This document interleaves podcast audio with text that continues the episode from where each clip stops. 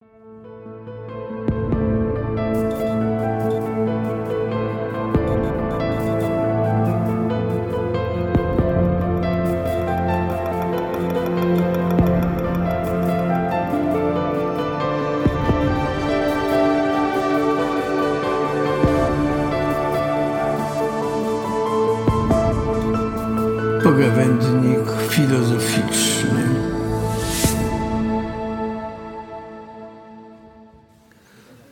Witamy w kolejnym odcinku Pogawędnika Filozoficznego, nagrywanego dzisiaj w dziwnym miejscu, bo w Gaju. Może gospodynię zapytam, co to za Gaj? Czy to jest Gaj Akademosa? Nie, to gaj grzmięca. Grz... Czyli co? No, generalnie grzmi, tak? Aha. To jest miejscowość w, na Pojezierzu Bro... Brodnickim. Brodnickim. Między tak. Zbicznem a y, Pokrzydowem. Tak. Ale to w ogóle nie wyjaśnia, dlaczego się spotkaliśmy, bo nie spotkaliśmy się w celach turystycznych, chociaż jest lato, ani wypoczynkowych. Musimy omówić bardzo poważną sprawę dotyczącą Wojewódzkiej Komisji do Spraw Służby Zastępczej. Tak to się chyba nazywało, tak? Dzisiaj moimi gośćmi są Ewa Bata, Karolina Witek, Waldemar Bata i mówiący te słowa Marcin Zdremka. Wszyscy reprezentujemy bardzo ważne ciało wojewódzkie chyba, nawet ale obowiązujące. Ewa, ty chyba będziesz wiedziała, że nigdy nas nie odwołano z tej funkcji. Spotykamy się w tym gronie w takim zamierzeniu, żeby pokazać naszym słuchaczom filozofa w naturalnym otoczeniu, to znaczy wśród ludzi. Żeby przekonać y, zainteresowanych filozofią, że filozof może się przydać do czegoś bardzo konkretnego. Dlatego zgromadziłem tu moich przyjaciół, z którym znam się od roku którego. Tutaj muszę się znowu odwołać. 2004. W 2003 roku weszła ustawa, która powołała do życia nasz organ i rok później zaczęliśmy pracować. A co to za organ? Wyjaśnijmy może naszym słuchaczom. Ewa. No jeżeli ktoś nie chciał iść do wojska, to mógł jakby zgłosić się do komisji. Jeśli zasady moralne, etyczne lub religijne nie pozwalały mu odbyć służby wojskowej. Nasza komisja kwalifikowała osoby chętne do odbycia zastępczej służby wojskowej. Słuchajcie, ale to jest bajka taka trochę przebrzmiała, nie? bo nie mamy już zasadniczej służby wojskowej w Polsce, więc w jakimś sensie jesteśmy reliktami, dinozaurami minionej epoki. Chyba nie mamy poboru. Zasadnicza służba wojskowa nadal istnieje. Pobór nie jest organizowany, natomiast instytucja zasadniczej służby wojskowej dalej jest. Czyli w każdym momencie minister obrony narodowej może stwierdzić, że mamy zagrożenie, nie wiem, ze wschodniej czy też z zachodniej granicy, zależy od ministra. Yy, I w związku z tym pobór będzie tak naprawdę odwieszony, bo to nie będzie wymagało jakichś specjalnych zmian w prawie czy coś takiego. Każdy mężczyzna, który będzie miał ukończony rok życia 18, będzie musiał do tego poboru się stawić. I w tym momencie nasza praca podejrzewam, że ulegnie nie tyle nawet mm, wznowieniu, czy, ale znaczy intensyfikacji, bo podejrzewam, że znajdzie się wielu takich, którzy nie będą specjalnie mieli ochoty na służbę e, wojskową z różnych względów. Czasem czysto przy- przyziemnych i niekoniecznie wiążących się z tymi przesłankami naszymi ustawowymi, natomiast czasem będą to tak głęboko osadzone zasady moralne, że można bić brawo po prostu za taką konkretną postawę i tak konsekwentnie realizowaną w życiu. Za chwilę o tym porozmawiamy. Zacznijmy od samych jednak początków, bo one są takie trochę zamierzchłe. Nie? Bo powiedzieliście, że to był który rok? 2003, 2004, tak? Jak to się zaczęło? Ewa, chyba ty najlepiej pamiętasz, bo organizowałaś to z ramienia Urzędu Pracy. Ustawa mówiła, że w komisji muszą zasiadać, musi za- zasiadać pięć osób, z czego zdaje się trzy albo cztery musiały albo być księżmi, albo właśnie mieć ukończone, ukończone Znaczy zaraz księżmi, kapłan, kapłanami, Tak, czy księżmi tak, znaczy, Kościoła tak, katolickiego? W komisji musia, musiała, musiała zas- zasiadać osoba mająca e, dyplomy f- etyczne, filozo- etyczne chyba, Mhm. albo religijne.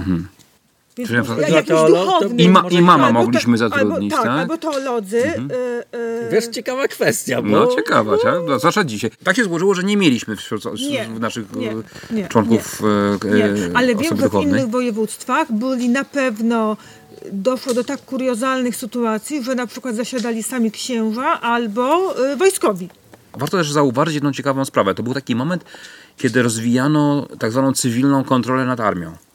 I to był też taki Tak. bardzo wyraźny sygnał. Ja pamiętam, poprawcie mnie, jeśli się mylę, że taka była dziwna gra między nami a WKU, czyli Wojskową Komendą tak, Uzupełnień. tak. Mm, e, Oni jak gdyby musieli uznać naszą, nie chcę Tak. powiedzieć zwierzchność, ale na- nadrzędność naszych decyzji Tak.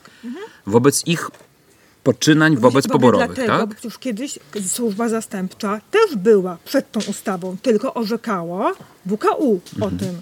I dopiero ta ustawa wyjęła tą komisję z WKU i ona przeszła pod marszałka, a tym samym pod Wojewódzki Urząd Pracy. Czyli w tym pod, pod, cywil, pod cywili zwyczajnych. Tak. Tak. Czyli w tym sensie Wojskowa Komenda Uzupełnień straciła swoje plenipotencje, tak, swoją legitymację do kierowania osób, kandydatów, którzy chcieli się, no mówmy nieładnie, wymigać od służby e, e, wojskowej na rzecz cywilnej jednostki, jaką była nasza komisja. Tak to wyglądało. No właśnie. e, mm, Waldek, ty zacząłeś opowiadać o tym, że zdarzały nam się przypadki spotkania młodych mężczyzn, młodych chłopaków, którzy mieli naprawdę bardzo ciekawe argumenty. Tak. Pamiętacie, jak to było? Jakieś ciekawe pamiętacie historie z tamtego czasu? Znaczy ja przede wszystkim pamiętam to i była przedtem mowa o takich przesłankach racjonalnych, y, ale myślę, że trzeba powiedzieć dokładnie o pewnym koniunkturalizmie. Znaczy musimy o tym wspomnieć, że e, propozycje czy zgłaszanie się kandydatów miało też ścisły związek z rynkiem pracy, który wtedy funkcjonował. Tak? I tak na dobrą sprawę bezrobocie było dosyć wysokie, na pewno dużo wyższe niż dzisiaj i osoby, no nie oszukujmy się, ale z małych miasteczek czy ze wsi traktowały odbycie służby zastępczej, tą możliwość, zgłoszenie się, aplikowanie e, jako możliwość przepracowania przez półtora roku, jeżeli dobrze pamiętam, w miejscu, w którym e, otrzymywały za to wynagrodzenie stażowe. I dla nich e, był to, myślę, we, było to doskonałe posunięcie w sensie wejścia na rynek pracy. Ja to tak interpretowałabym. Bardzo się cieszę, że w naszym gronie jest psycholog i prawnik. Bo psycholog użył bardzo racjonalnych prawniczych argumentów, a teraz poprosimy prawnika, żeby nam przytoczył e, smaczki. Pamiętacie, bo było tam kilka przygód takich, nie? Z, zaskakujących Znaczy, dla mnie nas. na Znowu prawnik się nie odzywa. Mnie na pewno zaskoczyły osoby, y, osoby, które powoływały się na wiarę katolicką. W 90% przypadków nie pamiętały, którym przykazaniem jest nie zabijaj i za każdym razem mówiły siódme. E, I to jak już nas ma na piąta czy dziesiąta osoba powiedziała siódme, a mi się wydawało, że to jest piąte. E, To pa- pamiętam, że Dobrze, że w naszym gro- w gronie nie ma teologa ani osoby duchownej, bo by nas pouczyła, jak jest naprawdę. Ale znaczy piąte. Osoby, które na pewno mi się spodobały, niezależnie czy się zgadzam z ich poglądami czy nie, to byli świadkowie Jehowi. Oni wszyscy byli doskonale przygotowani merytorycznie, y, mieli bardzo mocne podstawy i pamiętam takiego jednego chłopaka, jednego jedynego, który przyszedł bez zaświadczenia od świadków Jehowy, że jest e, e, jakby ich, ich, ich e, członkiem, i po powiedział nam, że nie ma tego zaświadczenia, ponieważ w tym roku przygotowywał się do matury i z 40 po, chyba obowiązkowych, czy z 20 obowiązkowych godzin, dwóch godzin nie odbył tych ich posługi. Chodzi, właśnie chodzi o godziny, Tak. które muszą oni przeznaczyć na to, to co przeciętny człowiek z zewnątrz. Yy, chodzi o to krążenie po domach, krótko mówiąc. potocznie Ewangelizacyjne, tak, Tak, tak, tak, tak. tak, tak, tak. On- oni mieli po prostu tą tę pracę, musieli Tak. y, odsłużyć. Gdzieś to było odnotowywane. I to czasem było być, a nie być istnienia w tej wspólnocie y, Królestwa Świadków Jehowy. I, znaczy, I pamiętam, że on powiedział, i wtedy naprawdę mu brakowało bardzo mało, mu chyba dwóch godzin brakowało do, do, do, tej, do, do, jakby do, wykonania Ale postanowił tego, to uczciwie Tego. Tak, i, ale, też, ale też ta, ta jakby jego, jego kościół jakby nie wystawił mu w związku z tym zaświadczenia. Brakowało ci dwóch godzin, nie obchodzą nas te, dla, dlaczego tak się stało, ale nie dajemy ci zaświadczenia. I pamiętam, że mi to wtedy, nie wiem czy zaimponowało, to jest dobre słowo, ale na tle jakby wszystkich innych zaświadczeń różnych, jakie mieliśmy w tej komisji, to mi się naprawdę spodobało. No, faktycznie zdarzały się chyba zaświadczenia takie drukowane z internetu. Tak. Jedna z gazet po- drukowała też Była instrukcje. jakaś fundacja, była jakaś fundacja z Włocławka. Pamiętam, że w pewnym momencie był taki wysyp, że chyba z 15 czy 20 w ciągu tygodnia przyszło z, tą, z tym samym zaświadczeniem z jakiejś tam fundacji e, e, e, z Włocławka. No właśnie powiedzmy, bo to była Z perspektywy lat, bo myśmy zaczęli pracę w 2004 roku, to trwało, pamiętacie do którego roku mniej więcej? Ja myślę, że gdzieś tak e, 8 lat to było takiej intensywnej naszej pracy. Tak, spotkania, spotkania przynajmniej raz w tygodniu, prawda? Tam się coś chyba przydarzyło z pasztetem, jeśli dobrze pamiętam. Tak. Był chłopak, który twierdził, y, że nie może iść do wojska, bo jest y, wegetarianinem, nie, nie znosi przemocy. Znaczy, oczywiście samo w sobie bycie wegetarianinem nie stanowi żadnego problemu przeciwko odbywaniu służby wojskowej, także to Tak, ale on- argument był nietrafiony. Ale on twierdził, że nigdy by nikogo nie skrzywdził i nie zabił zwierzęcia. I tutaj Marcin się go zapytał, to co pan jada na śniadanie? A ten poborowy powiedział, no że na śniadanie to jada pasztetówkę, bo lubi. No i okazało się, że nie kwalifikowało tego do mięsa po tak, prostu. nie, nie, to, to nie było mięso. Ale dobrze, że się wtrąciłeś, Waldek, bo mam do ciebie konkretne pytanie. Nie wiem, czy się wszyscy tu zgodzimy z perspektywy lat, bo minęła już co najmniej dekada od czasu, kiedy ostatni raz narzekaliśmy.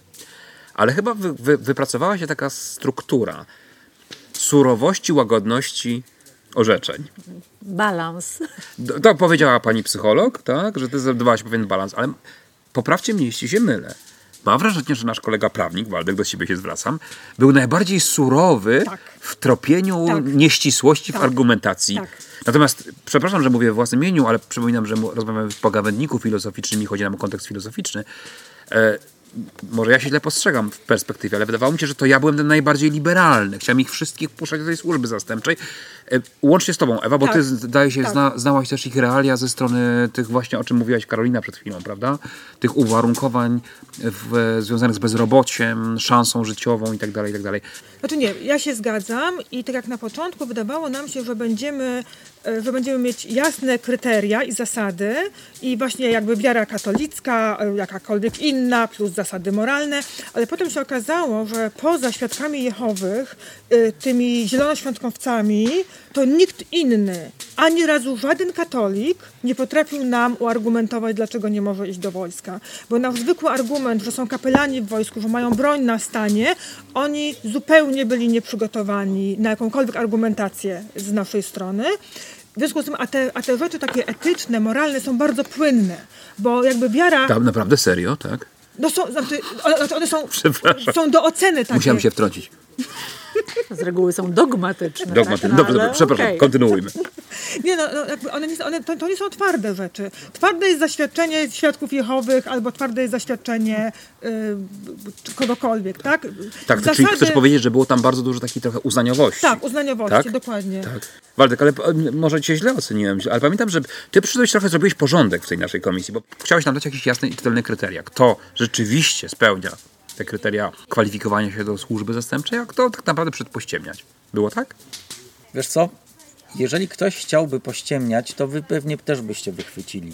Bo to było łatwe stosunkowo. To yy, zwłaszcza, że były jakieś szkolenia, jeżeli chodzi o religioznawstwo i tak dalej. Także pewne te podstawowe zasady religijne, nie tylko świadków Jehowy, bo też zielonoświątkowców i, i innych grup religijnych, były stosunkowo czytelne na temat służby wojskowej. Mało tego, doświadczenie czy też innych państw i w ogóle to, to, nie, jest, to nie były religie, które urodziły się przedwczoraj, więc praktyka postępowania z nimi była już wyjaśniona. To nie jest popularne w dzisiejszych czasach, ale jest konieczne i dlatego czasem ktoś nie lubi prawników. Jestem prawnikiem pozytywistą. Jest konflikt między prawnikami pozytywistami, a prawnikami prawa naturalnego, zwolennikami. Pozytywista y, za prymat uzna to, co jest zapisane. Y, y, Prawnik naturalny uzna, że jest, istnieje wyższe jakieś prawo. I zawsze pozytywista go zapyta, czyli jakie? Za każdym, za każdym razem ono jest inne. Prawo zawsze powinno być stabilne. Czy za 100, czy za 200 lat, może nie tak samo, bo to by było za dużo, ale przynajmniej podobnie odczytywane. E, Więc ja chciałem wprowadzić coś takiego, żeby te kryteria były dla wszystkich dokładnie takie same i dokładnie tak samo każdy przypadek, żebyśmy rozpatrywali i żeby on się nie zmieniał, że a teraz jest dużo tych bardziej nieszczęśliwych troszeczkę ekonomicznie, to może im, im wspomóc, bo y, robilibyśmy trochę, trochę przysługę im, kosztem tych, co byli wcześniej, byli w lepszej sytuacji ekonomicznej i w związku z tym nie dostali tego, co normalnie mogliby dostać, bo nam się trochę zmieniło. Na tym prawo nie polega. Prawo tego, co przyszło 4 lata później i 4 lata wcześniej, powinno dokładnie tak samo traktować. Więc ja uznałem, że to jest moja rola. Wy będziecie tymi, co nad, nad nimi będzie się wasze serce krajało, a ja będę tym złym, tym złym wujkiem. No. Okej, ja się zgadzam, oczywiście. Być może podchodziliśmy emocjonalnie, może zbyt emocjonalnie, ale faktycznie braliśmy pod uwagę też e, e, czynniki, które się zmieniały w trakcie, te, nie wiem, demograficzne, te związane z rynkiem pracy. E, I faktycznie też w którymś momencie zorientowaliśmy się, że dziwnie dobrze odpowiadają nasi kandydaci na nasze pytania zgodnie z naszymi oczekiwaniami. Jakby tak? byli wyćwiczeni, tak? Tak, jakby gdzieś słuchy chodziły o tym, jakie zadajemy pytania i, i, i, i tak dalej. I też to nas zmuszało do zmiany i do ewaluacji po prostu chociażby pytań. Tak? To jest e, to, to, to faktycznie jedna rzecz. Pamiętasz jeszcze, Karolina, że to, to już, i to, ja się jakby na to zgodziłem w sumie, znaczy inaczej nie oponowałem, y, bo była kwestia, że inaczej traktowaliśmy, kiedy y, przyszedł osiemnastolatek na komisję do służby zastępczej, który jakby był w przededniu jakiejś, jakiejkolwiek kariery zawodowej, czy, czy otwarcia własnego biznesu, ale czasem miały miejsce takie e, zdarzenia, że ktoś w wieku 24 czy 25 lat był e, zapraszany do wojska, gdzie on miał funkcjonujący zakład pracy. Ludzi zatrudniał. I co wtedy? No, no, miałoby go nie być przez 9 miesięcy, to, to, to, to nie można w ten sposób biznesu. 18. 18 wtedy. Znaczy Ale też 18 na służbie 18 na zastępczej, służbie zastępczej. ale Tak, gdyby 18 trafił do... Ale ja mówię o zasadniczej- 9, Aha, o 9, tak. 9 służby wojskowej. To, to, to dla człowieka, który prowadzącego działalność gospodarczą, to, to było to jakiś absurdalny pomysł w tym momencie, że e, on by nie utrzymał sam, nie przypilnował sam, a dodatkowo jeszcze ma ludzi, których zatrudnia i co wtedy? Ale też docenialiśmy osoby, które przychodziły, ja cały czas będę piła do tego rynku pracy, do osoby, które przychodziły z własnym pomysłem, w sensie wskazania miejsca, gdzie mogłyby tę służbę e, zastępczą odrobić, wypracować. A jakie to były miejsca? Przypomnijmy, bo, bo, bo dzisiejsi słuchacze w ogóle nawet nie mają pojęcia, na czym ta służba w ogóle zastępcza polegała. To były jednostki samorządowe. To były I tam był przede wszystkim był nacisk na szpitale, na domy Urzędy. pomocy. E, My generalnie tam kierowaliśmy przede wszystkim ludzi. Chyba były teatr jeszcze był na były pewno? teatry, były... e, Straż pożarna. Straż pożarna, e, tak.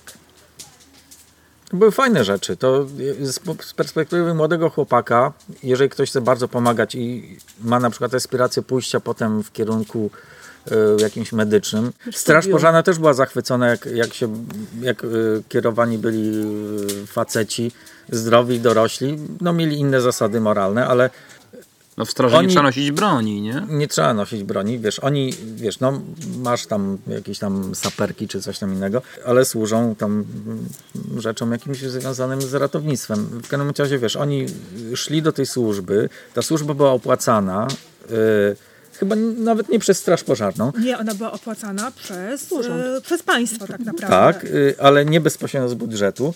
Oni w tym momencie mieli półtorej roku przeszkolenia i w tym momencie szalenie łatwo było zostać w takiej straży pożarnej, bo miałeś Tak. już praktykę zawodową.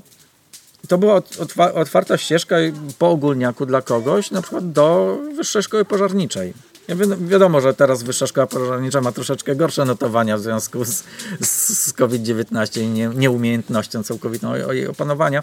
Natomiast wtedy to było coś znakomitego po prostu i, i, i uważam, że to była bardzo wbrew pozorom takie dziwne, może troszeczkę z boku, ale fajne otwarcie ścieżki kariery w takim, w takim nieoczekiwanym w ogóle- kierunku, które mogło To jest ważne, co powiedziałeś, bo myśmy z jednej strony trochę się tak czuli, tak trochę paternalistycznie nastawieni, że my wiemy lepiej od nich, że nakradli w internecie tych argumentów, że tak naprawdę to nie wierzą, co głoszą, ale bardzo często ci młodzi chłopacy właściwie dzięki też naszym rozpoznaniom, których my się też musieliśmy tego uczyć, odnajdywali sobie ścieżkę jakąś życiową, tak? Jeśli tak można powiedzieć. Znaczy, ja Taką myślę, ścieżkę kariery, zwłaszcza w dla- małych miejscowościach. Tak? Dla wielu z nich e, to była w ogóle szansa zaistnienie na rynku pracy.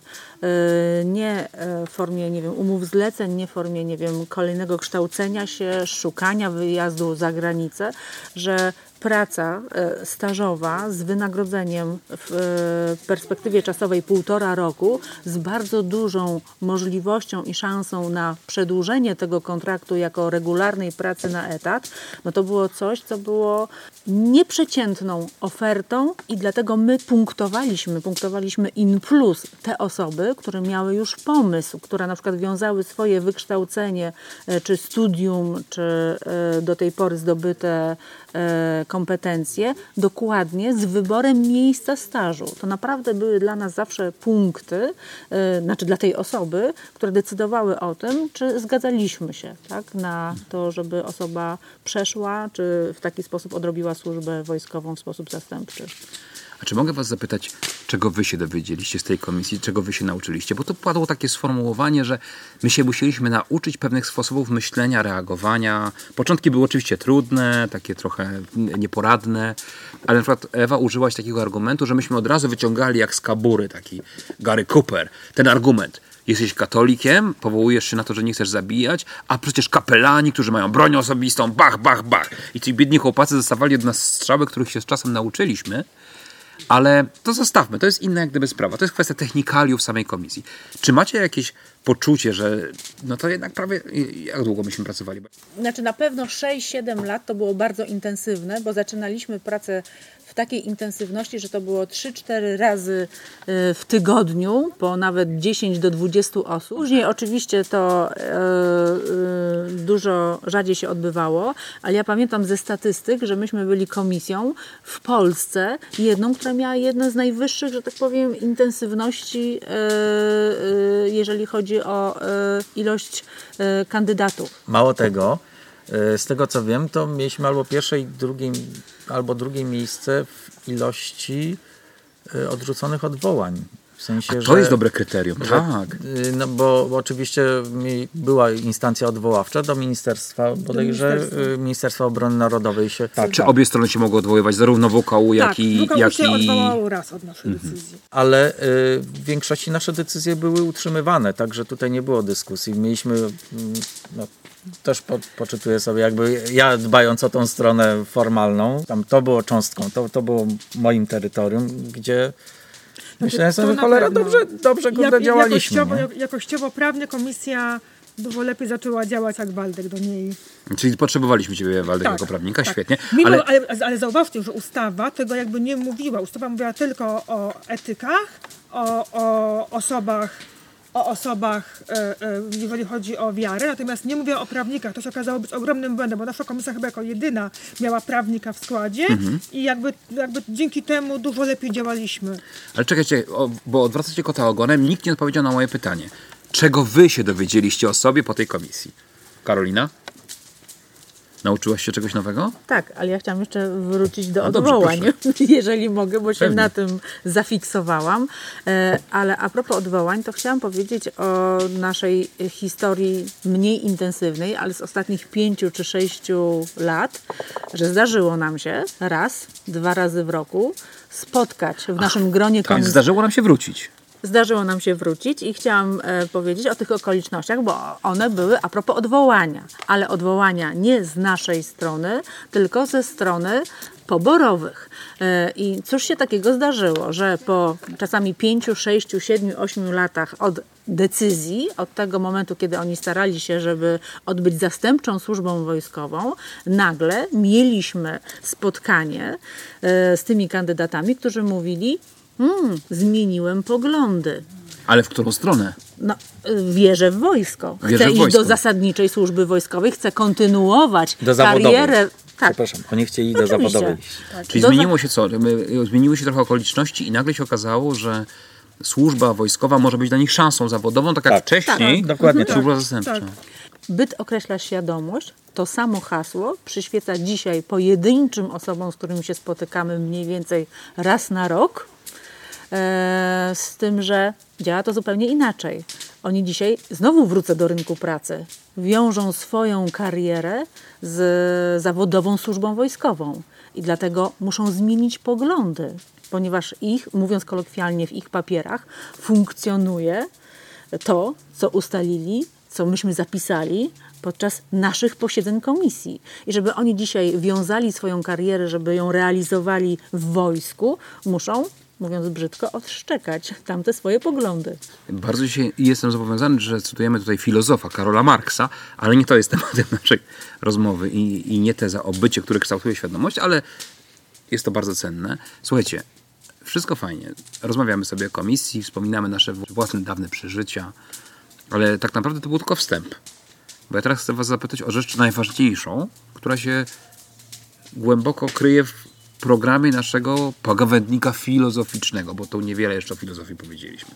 Teraz się przyznajcie, po tych prawie dwóch dekadach, jak to było na samym początku? Prawnik, pracownik Urzędu Pracy, pedagog, psycholog mieli się spotkać z filozofem. Czego się spodziewaliście? Że jak to będzie wyglądało? Że, że do czego to doprowadzi? Że to będzie jakaś katastrofa? Że trzeba się będzie obwąchać? Albo że to będzie jakaś kłoda pod nogi tej pracy tej komisji? Nie, ja się filozofa nie bałam. Filozofa się nie bałam, bardziej się bałam, gdyby, gdyby w, w składzie komisji była jednak osoba duchowna. Natomiast e, ze względu po prostu. Natomiast, natomiast, natomiast filozofa nie. Filozofa się nie bałam. Może to dlatego, że jestem humanistką. W związku z tym jakby filozofia nie jest jakoś oderwana dla mnie.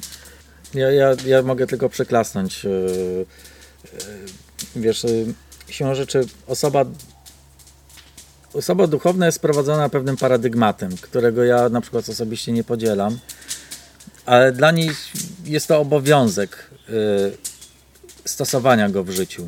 I co wtedy, kiedy ten paradygmat nie jest, stoi na przykład w skrajnej sprzeczności z tym, co mówi osoba naprzeciw ciebie? Czy jesteś w stanie to odsunąć, czy nie? Wiem, że y, filozof, filozof musi to zrobić, bo inaczej nie będzie filozofem. Jeżeli nie będzie potrafił przyjąć albo dyskutować y, y, z przeciwnym poglądem, zwalczyć go albo przyznać mu rację, no to, to, to, to, to dupa nie filozof, krótko mówiąc, no, mówiąc językiem potocznym. Będę musiał zaznaczyć potem na Buzzsproucie, naszym prowajderze, jak to się brzydko mówi, treści, że są treści wulgarne. No to strasznie mi przykro. No Dobrze, to, to najwyżej się wytnie. Dobrze. Najwyżej się wytnie. Natomiast, natomiast w przypadku osoby yy, duchownej obawiam się, że taka dyskusja albo by nie miała miejsca, albo celu. Bo miejsca, bo, bo yy, być może osoba duchowna nie dopuściłaby do niej, albo celu, bo może by dopuściła, ale i tak yy, jakby założenie i efekt jej był już z góry ustalony, więc cała, całość nie miała specjalnie sensu. Więc yy, pod tym względem tak. A swoją drogą, oczywiście filozofowie też mogą być różni. To może być jakiś zapatrzony w podłogę pan, który mieli papierek od e, cukierka, który nie wie, co z nim zrobić i przeprasza za życie. Okazało się, że to jest Marcin Zdręka, człowiek y, fantastyczny, jak wszyscy, wszyscy, którzy go osobiście poznali, no, no to, to, to, to wiedzą, czego się po nim spodziewać. I myślę, że lepiej nie potrafiliśmy, nie, nie, nie mogliśmy trafić. Także. To, to się wytnie, to Ja- się wytnie. Ja jedną, jed, na jedną rzecz, a propos tego, co Waldek powiedział.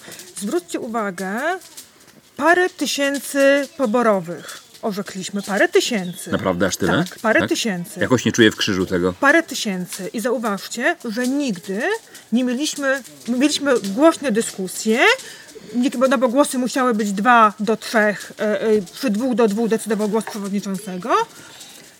I zauważcie, że nigdy nie było y, niemiłej atmosfery po komisji. Ani razu. Ani razu nie wyszliśmy z komisji, gdzie naprawdę to były losy ludzi. Wszyscy byliśmy odpowiedzialni i faktycznie mieliśmy tak otwarte umysły i byliśmy tak otwarci na dyskusję, że nigdy nie było nieprzyjemnej atmosfery po komisji. Wszyscy wychodziliśmy z tymi samymi minami, z którymi wchodziliśmy. niezależnie od perspektywy, którą wyznajemy, tak, czy naszej profesji, czy naszych kompetencji, Poglądów. czy poglądów, e, faktycznie, to muszę przyznać, że zawsze dochodziliśmy do, e, do konsensusu. I było poczucie Jeżeli- dobrze wykonanej roboty po tak, prostu. Także, ale jeżeli okej, miałabym się fajnie. czegoś obawiać, to zawsze się obawiałam, ale tylko dlatego, że to nieznane. To prędzej ze strony osoby przychodzącej na komisję, jakiegoś zaskakującego, nie wiem, zachowa zachowania, argumentu, kontrargumentu, chociaż też na to czekałam i liczyłam, nie zawsze się doczekałam, tak? Ale z drugiej strony wśród nas, jeżeli mówimy o roli filozofa, to myślę, że ona była też wspierająca, tak jak każda z nas e, była poszerzającą perspektywą, tak? Tak to, tak to widziałam, tak? A ja jeszcze, czy ja mogę inne jeszcze jedną rzecz zaproponować? Co pamiętacie e, z takich najśmieszniejszych albo najbardziej zadziwiających rzeczy, które, e, które się zdarzyły? Bo ja pamiętam tak naprawdę dwie rzeczy. Jeden kandydat, który powiedział, że nie będzie szedł do służby obowiązkowej, bo nie podoba mu się osoba z wierzchnika sił zbrojnych. A który to był rok? To zostawmy do wysłów naszych Dokładnie, słuchaczy. dokładnie. A drugi kandydat to tak naprawdę nie był kandydat, bo kandydat stał za drzwiami, a przyszła jego mama. Nie wiem, czy pamiętacie, że, że, że ona za syna tu przyszła i ona będzie rozmawiać. No a tak. syn ile ma lat? No, tam to około 20. No to jest dorosły w takim razie i może chyba za siebie odpowiadać. Nie, no, ale on tam zupełnie tam sobie nie radzi. Nie, nie, jednak panią poprosimy na zewnątrz, a niech syn przyjdzie. Było takie zdarzenie. Pewnie opowieści byłoby jeszcze wiele, ale nie chcemy zarudzać naszymi wspominkami słuchaczy. Jestem wam, wam bardzo zobowiązany, że zgodziliście się na tę rozmowę, że spotykamy się. To też jest chyba znaczące, słuchajcie. Spotykamy się, Dokładnie. jak ty powiedziałaś, nie w gaju Akademosa, ale w gaju Grzmięcej. tak. Pod piękną.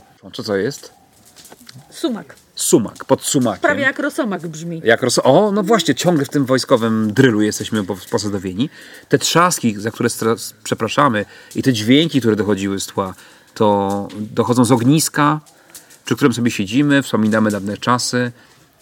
Jestem Wam bardzo zobowiązany, że mimo, że minęła ta dekada, a nadal utrzymujemy kontakt, to rzeczywiście był też dla nas osobiście jakoś ważny czas. I czuję się bardzo pokrzepiony, że przywróciliście naszym słuchaczom wiarę w to, że filozof się może do czegoś przydać bardzo poważnym organom państwowym czy samorządowym, które podejmują bardzo ważne dla tych młodych chłopaków przecież często kluczowe decyzje. E, To jest coś, co chcielibyśmy tu mocno wyartykułować. No przynajmniej paru osobom na pewno ułożyliśmy życie. Bardzo Wam dziękuję za dzisiejsze spotkanie. Moimi gośćmi byli, przypomnę, Ewa Bata, Karolina Witek i Waldemar Bata. Waszym rozmówcą był Marcin Zdrenka. Bardzo dziękujemy za wspólnie spędzony czas i zapraszamy do wysłuchania kolejnych odcinków. Dziękujemy. Dziękujemy. Oddajmy się jeszcze przez chwilę kojącemu dźwiękowi trzaskającego ogniska.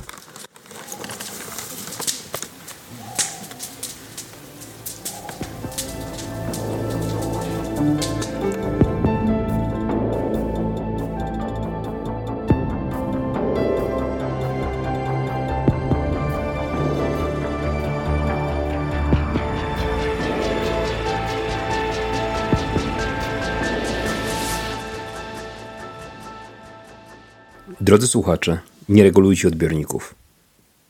Chcę powiedzieć jeszcze kilka dodatkowych słów. Po nagraniu odcinka, który nagraliśmy już jakiś czas temu, pojawiły się bowiem nowe fakty. Pierwszy, dość zabawny, polega na tym, że jeden z członków naszego zespołu został tymczasem powołany na ćwiczenia wojskowe jako rezerwista. To jednak ma mniejsze znaczenie.